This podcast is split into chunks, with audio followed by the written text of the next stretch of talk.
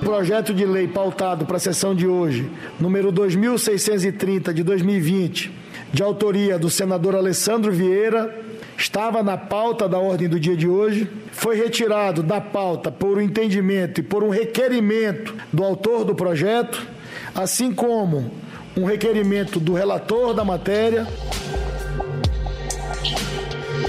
O Senado adiou a análise do projeto que cria a Lei Brasileira de Liberdade, Responsabilidade e Transparência na Internet, apelidada de Lei das Fake News.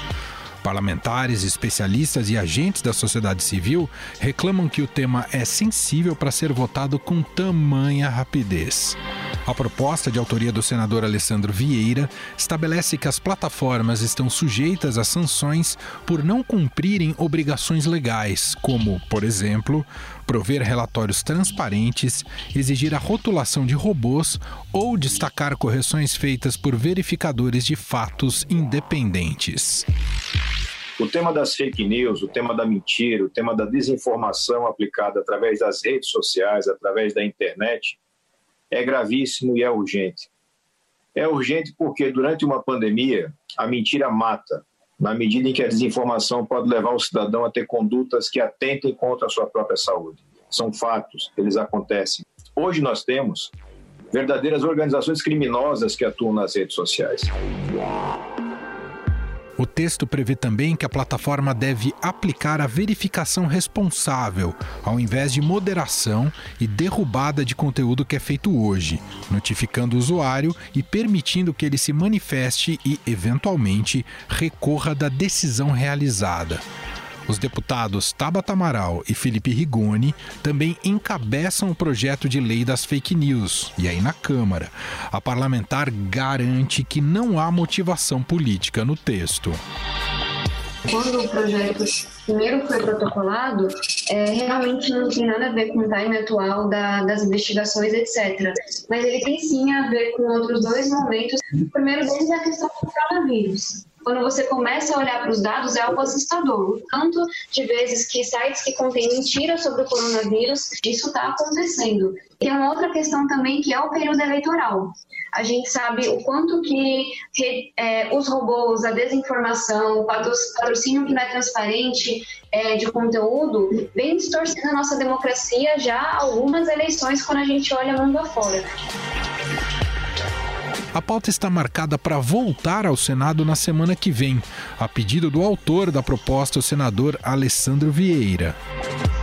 Das várias sugestões e críticas que recebemos, nós agrupamos elas, essas críticas e sugestões e apresentamos um texto de sugestão para o relator. Esse texto atende à imensa maioria das dúvidas que nós tínhamos é, recebido, especialmente a questão de algum risco de ameaça à liberdade de expressão. O adiamento aconteceu também por causa das alterações no texto original feitas pelo relator da matéria, o senador Ângelo Coronel. Ele pede, por exemplo, que as plataformas de mídias sociais passem a exigir documento de identificação com foto, CPF ou CNPJ e endereço para o cadastro de usuários. O presidente da Câmara dos Deputados, Rodrigo Maia, diz que vai conversar com o presidente do Senado, Davi Alcolumbre, para construir o melhor texto. Vou conversar com o presidente do Congresso, do Senado Federal, e vamos construir um, trecho, um texto em conjunto. Acho que esse é um tema que interessa a todos, é um tema que interessa a sociedade. Hoje, a pesquisa do IBOP mostrou isso, todos, quase toda a sociedade já cansada do assunto da fake news, de ser né, utilizado por pessoas que usam de informação falsa, de má fé, que usam de robôs para disseminar o ódio, para disseminar é, informações negativas contra, contra seus adversários, contra as instituições. Acho que é o melhor ambiente e o melhor momento para se votar a matéria. Mas esse é um tema que precisa tomar muito cuidado para que a gente não entre de forma nenhuma é, nas liberdades, na liberdade de imprensa na liberdade de expressão da sociedade brasileira.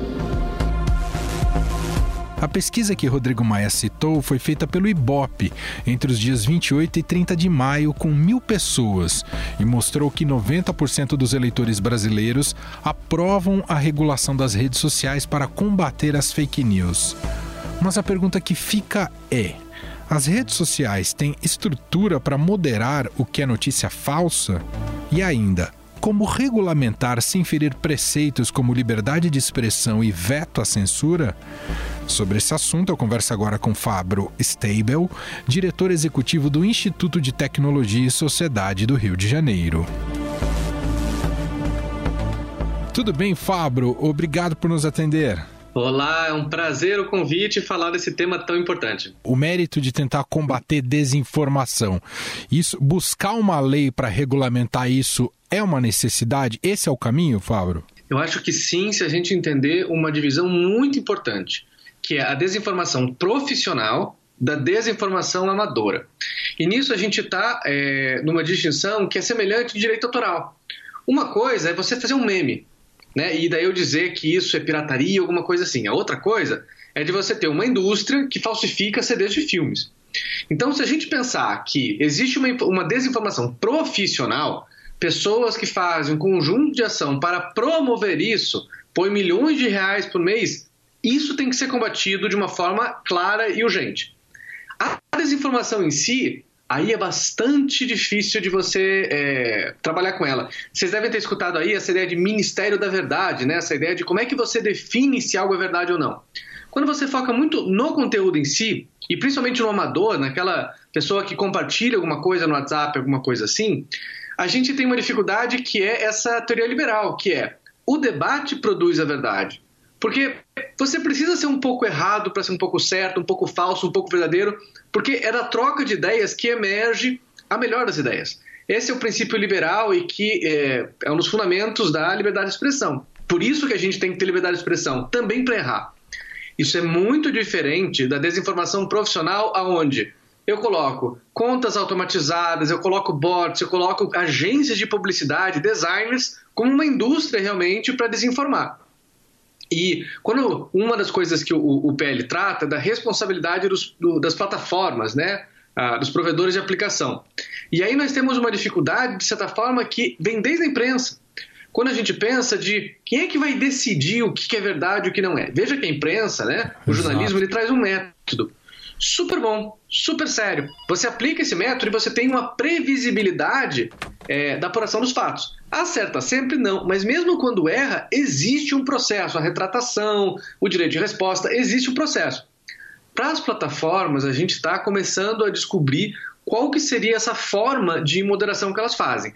É certo que uma moderação é realizada, porque você precisa de algum tipo de algoritmo ali para dizer o que vem antes, o que vem depois. E isso é uma forma de certa, é, uma, uma, forma de você priorizar e que, de certa forma, é semelhante a editorializar uma página de jornal, por exemplo, ao mesmo tempo que não é igual. Então, esse PL, ele força a gente a antecipar uma discussão que a gente não tem solução ainda, que é como é que eu dou transparência para esse processo e faço um bom processo? As empresas hoje já teriam condições de, de realizar esse tipo de operação e de combate, independentemente da, da lei, porque isso também é, é, é negativo para elas, Fabro? Eu diria que é, sim e não. E eu explico por que, que eu estou bipolar nessa resposta. Se você vê ah, o que, que tem sido feito nos últimos anos, você vê um enorme investimento em conseguir fazer isso. Agora, conseguir fazer não é fácil. Vou dar um exemplo bem clássico, né? Você fala, nudez não pode, né? Não pode. Aí daqui a pouco você tem um índio. É difícil de você explicar para um algoritmo que em determinados contextos, né, índio não é nudez como você vai entender numa Playboy. Quando você trabalha, por exemplo, com a política de classificação indicativa, você tem agravantes e atenuantes. E aí, se você tem um filme que tem nudez, bom, isso daqui não é para crianças e adolescentes nesse contexto, mas se é sobre índio guaranis, esse é um outro contexto. Esses agravantes e atenuantes é muito difícil de você treinar os algoritmos. Então vejam, quantas fotos de é, crueldade contra animais você viu no Facebook? Eu diria que você não viu. Quantas fotos de pedofilia você viu no Google? Eu diria que você não viu. Então o algoritmo ele funciona para casos que são claramente excluíveis da rede, né? É, de você restringir a circulação. Agora, quando você tem que trabalhar com coisas que são se é crítica ou ironia, se é arte ou se é pornografia, é difícil. Uau. E o volume de informações é muito grande. Isso significa que as empresas precisarão investir, você falava em algoritmo, elas vão precisar investir em capital humano para essa moderação, Fabro? Essa é uma tendência que tem crescido. O Facebook já tem 35 mil pessoas que monitoram esse tipo de conteúdo. Tem vários desafios envolvidos nisso, certo? É, e longe da gente imaginar de que uma empresa bilionária não tem responsabilidade ou recursos para investir nisso. Ou seja, é necessário esse investimento, é um risco associado ao que está sendo feito. A outra coisa é a gente imaginar que os humanos são melhores do que as máquinas. O melhor é combinar. Então, por exemplo, o que a gente aprendeu no uso de inteligência artificial para identificar câncer em chapas de raio-x? De que muitas vezes os algoritmos são melhores para saber onde está o tumor do que o médico. O algoritmo não para para tomar café, não está cansado. Você dá ao médico a possibilidade dele dizer: sim, aqui tem um câncer. Então, como é que a gente pensa nessa moderação nas plataformas? É combinando sistemas automatizados com sistemas humanos. E eu acho que é esse o desenho que a gente vê nas grandes plataformas aí, é essa junção de duas coisas. E a gente não pode esquecer que esse debate sobre desinformação, a gente sempre pensa em WhatsApp, Facebook, Google, Twitter, mas tem aí Mercado Livre, tem aí Tinder, tem aí outros aplicativos que não são necessariamente de rede social, como a gente chama, e que eles são impactados por isso. Uh, no Mercado Livre, ou na Amazon, ou nos outros, tem uma questão ali de eu poder denegrir o meu competidor para ter uma vantagem competitiva. É um outro tipo de crime sendo praticado profissional. Ô Fábio, quando a gente vai para o território dos aplicativos de mensagem e o mais popular deles, o WhatsApp. O quanto isso se torna mais complexo você conseguir algum tipo de regulação, de moderação e de evitar essa cadeia profissional de desinformação, Fábio? Quando a gente pensa na desinformação no WhatsApp, é sim mais difícil, por duas coisas. A primeira porque tem mais criptografia, né? A gente protege mais o conteúdo e isso é bom para a privacidade, é necessário. Né? É, o outro problema é de que o tipo de fraude é bastante específico. Então, quando a gente pensa é, no WhatsApp, a gente tem que pensar numa rede que não tem um algoritmo que impulsiona conteúdo. É basicamente pessoa para pessoa. Onde é que se dá essa campanha de desinformação profissional? De você falsificar contas de WhatsApp que parecem humanos. O que a gente vê com a pesquisa é de que alguns atores da rede conseguem ganhar uma vantagem sobre os demais na forma como as mensagens são viralizadas. É isso que o PL tenta combater de certa forma. Porque o ideal é que o debate seja de igualdade de armas, que as pessoas elas possam disputar a melhor narrativa. Vamos supor que eu tenha só terraplanistas no Brasil e que eu tenha é, só um que diz que a Terra é redonda. Possivelmente a verdade aqui será que a Terra é plana. Não é assim, porque Ainda bem de que nós temos proteções contra isso nas próprias pessoas. Mas vamos supor que tem coisas que daqui a pouco sejam mais conservadoras, mais liberais. Essa flutuação é benéfica e isso vai se retratar no WhatsApp quando você olhar as mensagens. O que acontece hoje é que alguns aprenderam a gamificar isso de tal forma que, com contas falsas, uso de dados pessoais de terceiros roubados, conseguem criar contas inautênticas para ação no WhatsApp. E aí a gente falou anteriormente sobre o que as empresas têm sido feitas e já tem relatórios do WhatsApp das contas inautênticas removidas da rede. A questão é, quando você tem dinheiro e você tem brasileiros envolvidos nisso, e a gente é muito criativo, quando você soma dinheiro com uma intenção de construir esse crime e essa rede, ali você consegue, às vezes, uma vantagem que é além da plataforma. Então, é possível combater, é possível combater a desinformação? É, mas quando você tem essa rede de desinformação, ela é mais poderosa do que a mensagem em si. E ela é artificial. E o motor dela é como o crime organizado, é o dinheiro. Por isso que quando você combate o dinheiro, você combate a indústria de fake news. E uma das coisas que as pessoas esquecem sobre essa indústria é que ela não é uma indústria da política. Né? Essa é uma indústria que já tem alguns anos, ela foi usada por influenciadores para ganhar seguidores, ela é usada por marcas para ganhar cliques. Ela é uma indústria que se é, é transnacional, né? Ela, você tem várias fazendas de cliques ao redor do mundo, alguns países são mais tradicionais do que outros é, nesse tipo de crime. É, mas o que você vê de forma muito clara é que sem o dinheiro elas não são eficientes. E como você tem poucas redes sociais, poucas plataformas que têm tanto mercado, você vê que há uma, uma, uma força muito grande das plataformas em vencerem essa batalha. Só que, se cada mês eu tiver 2 milhões de reais financiando aqui, financiando ali, financiando ali, isso é uma concorrência muito difícil. A gente viu o Fábio Steibel, diretor executivo do Instituto de Tecnologia e Sociedade do Rio de Janeiro, comentando aspectos muito importantes embutidos nesse projeto de lei que segue sendo discutido no Congresso e a gente vai acompanhar de perto. Obrigado pela entrevista, viu, Fabro? É um prazer, gente tentativa de aprovar a lei vem na esteira do avanço do inquérito que apura ameaças, ofensas e notícias falsas contra ministros do Supremo Tribunal Federal. Desde a semana passada, blogueiros, youtubers e empresários foram alvos da Polícia Federal por suspeita de participação em uma rede que dissemina esses ataques. O inquérito atinge em cheio alguns dos apoiadores mais próximos de Bolsonaro, incluindo parlamentares. Em paralelo, a CPMI das fake news no Congresso concluiu, através de um levantamento, que o governo federal publicou mais de 2 milhões de anúncios em sites inadequados, alguns com conteúdo falso, o que gerou reação do presidente da Câmara, Rodrigo Maia. Né, eu espero né, que o governo não tenha feito isso de forma organizada, tenha sido um erro, porque de fato óbvio que a lei vem com a intenção de dar mais transparência e uma melhor informação para que a gente saiba de fato quem vai, quem está patrocinando e financiando de forma objetiva as fake news no Brasil. No entanto, na visão de especialistas, a ideia de responsabilizar as plataformas através da lei das fake news vai contra o que está posto no Marco Civil da Internet. E sobre esse assunto a gente conversa agora com advogado especialista em cybercrimes, professor de Direito Digital da FGV e presidente da Comissão Nacional de Cybercrimes da Associação Brasileira dos Advogados Criminalistas, Luiz Augusto Durso. Tudo bem, doutor? Obrigado por nos atender.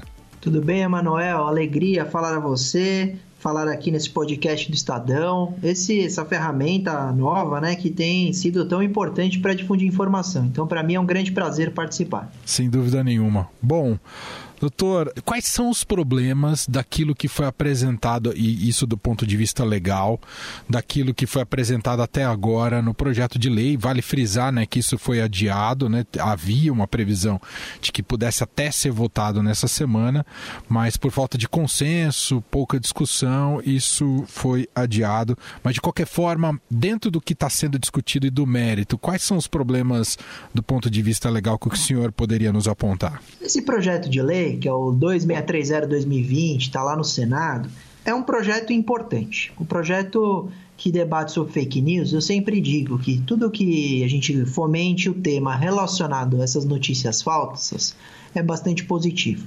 O que a gente não pode ter é legislação às pressas, legislar às pressas. Muitas vezes o legislativo, é, respondendo uma, uma exigência da sociedade, da população, acaba apresentando projetos e aprova de maneira muito rápida, e isso pode causar prejuízos grandes para a sociedade, que no fundo serão os grandes é, é, obrigados a cumprir ali o que vai ser é, promulgado. Na questão específica desse projeto de lei, o que mais assustou no início do debate foi a questão da, da definição, o que seria fake news. É, houve uma grande confusão no texto que se confundia fake news com desinformação. Isso gerou uma um, um, imediata reação de todos nós para falar que a desinformação, de maneira ampla, poderia atingir a liberdade de expressão das pessoas. Porque tem uma grande diferença entre notícias falsas fake news, aquele conteúdo que é falso, que está na internet com esse objetivo, e uma opinião de alguém na rede social, que pode ser uma desinformação, pode causar prejuízo, mas não pode sofrer censura. Então, essa, essa diferenciação e essa definição das fake news é algo que tem se aprimorado nesse projeto de lei. Teve uma questão também que chamou bastante atenção, que é a obrigatoriedade para se criar perfis nas redes sociais de, do indivíduo colocar nome, RG, CPF, a sua localização. Isso preocupa um pouco no ponto de vista técnico e no ponto de vista do quanto isto é positivo ou se isso atrapalha na questão da utilização das redes sociais que são livres e etc. Porque aquele indivíduo que cria um perfil dele, amanhã quer criar da empresa, teria que colocar CNPJ, são burocracias que a gente tenta sempre afastar da internet. É, uma vez que esse registro das informações poderiam também ser preenchidos com informações falsas. Então, sabe-se que o registro que é essencial para a investigação é o log de IP, a informação da, da conexão, e não a informação que o indivíduo colocou no cadastro. Então, este, esta, esta obrigatoriedade também é algo a se debater e nós somos é, contra esse tipo e desta maneira com que foi colocado. Maior responsabilização das empresas ah, nessa moderação e transparência ah, são medidas eh, cabíveis e que fazem sentido e que não vão onerar demais essas empresas, doutor? É, é um debate super interessante. Uh, essa resposta está no artigo 19 e no 21 do Marco Civil da Internet, que desde 2014, quando entrou, quando entrou em vigor, ela afastou a responsabilidade das redes sociais. Por isso a pergunta é muito interessante e uma pergunta muito pertinente, porque ela, ela volta a se debater exatamente esses artigos, que quando entraram em vigor, afastaram todo o conteúdo é, que não seja de nudez ou pornográfico da responsabilidade dessas plataformas. Vale dizer, se um usuário posta em qualquer rede social um conteúdo difamatório, a plataforma nunca será corresponsável. Ela sempre é, se eximirá da responsabilidade e você teria que ir atrás da pessoa. Mas isso causou um prejuízo na prática, porque as plataformas começaram a não se preocupar tanto com os canais de denúncia, só com aquelas denúncias relacionadas ao que é de nudez e pornografia que está lá no artigo 19 do Marco Civil.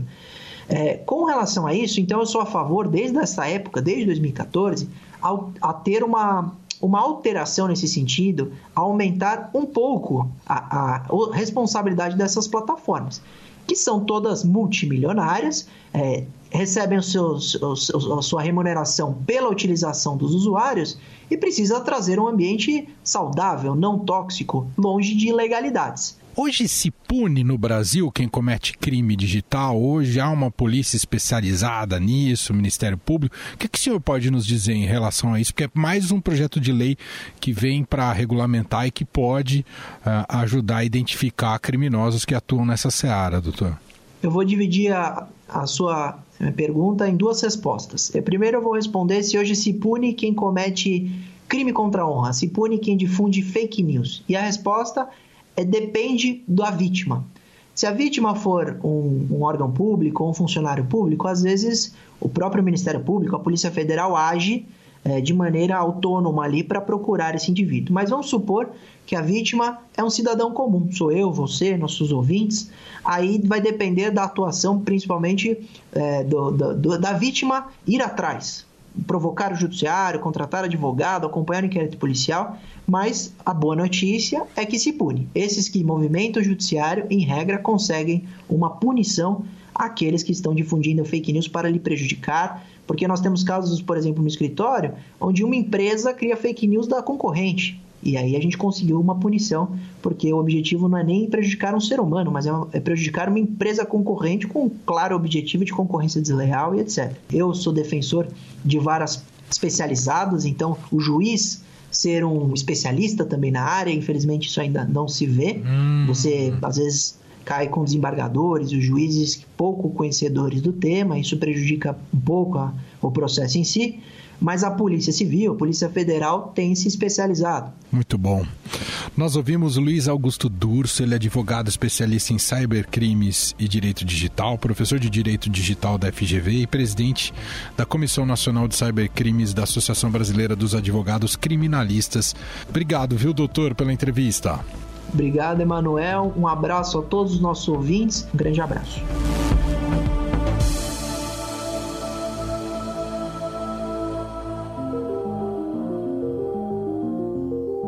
E agora, chegando aqui para encerrar esse podcast, está chegando ela, Renata Cafardo. Fique em casa com o Estadão, com Renata Cafardo. Hoje, aqui no nosso quadro, a cantora Margarete Menezes é quem conta pra gente o que tem feito durante o isolamento. estou cozinhando mais, estou também fazendo meditação, né? resgatando isso que há muito tempo que eu não fazia, fazendo mais contatos com meus amigos, refletindo muito, lendo também, fazendo muita colaboração de lives e de coletivos, né? Nós vamos fazer uma live dia 6, às 19h30 no meu canal do YouTube. Então tá rolando, tem a direção de Jackson Costa. É, vai ser uma live playback, mas também vamos usar imagens, né? Estou fazendo junto com os meninos da Dudes, cada um no seu cantinho, mas estamos conseguindo dar uma cara para a live, né? Uma cara diferente. A live chama-se Autêntica. E no final, assim, eu vou terminar com alguns sucessos da minha carreira, contemplando nessa né, parte cultural, da nossa cultura, da nossa música afro-baiana. A cantora também contou pra gente algumas das reflexões que tem tido neste período. Eu acho que as pessoas começaram a descobrir também que elas podem ficar sem fazer determinadas coisas, né? E as próprias relações humanas, né? A gente tá vendo aí as pessoas, as, os movimentos no mundo, né? Todas essas questões do, do preconceito, da discriminação racial, da, todo tipo de preconceito em relação ao desenvolvimento social político e econômico, né, científico do mundo, né? É, o coronavírus ele faz assim uma reviravolta nesse lado interno, porque é nessa hora que a gente vê qual é a estrutura, o tamanho da estrutura que tem um país, o tamanho do valor que tem uma população que preza pela educação, que preza pelo conhecimento científico, né? Então, o Brasil está caminhando assim para um lado, um lugar que eu acho que a gente é de se envergonhar um pouco, porque de tanto progresso que se fala do país, a oitava economia, a sexta economia, e o que, que adianta nessa oitava economia, sexta economia, quando a realidade é bem diferente, né? É uma realidade paupérrima em relação à, à base primordial de uma nação, né? De um povo, né? Que é saúde, trabalho e educação.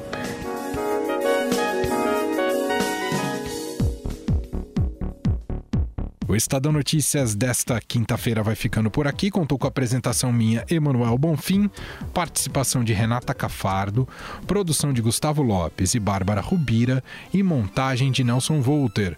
Diretor de jornalismo do Grupo Estado é João Fábio Caminoto. O nosso e-mail podcast@estadão.com. Um abraço para você e a gente se fala ainda hoje às 5 da tarde com mais uma edição do podcast na quarentena. Até lá. Estadão Notícias.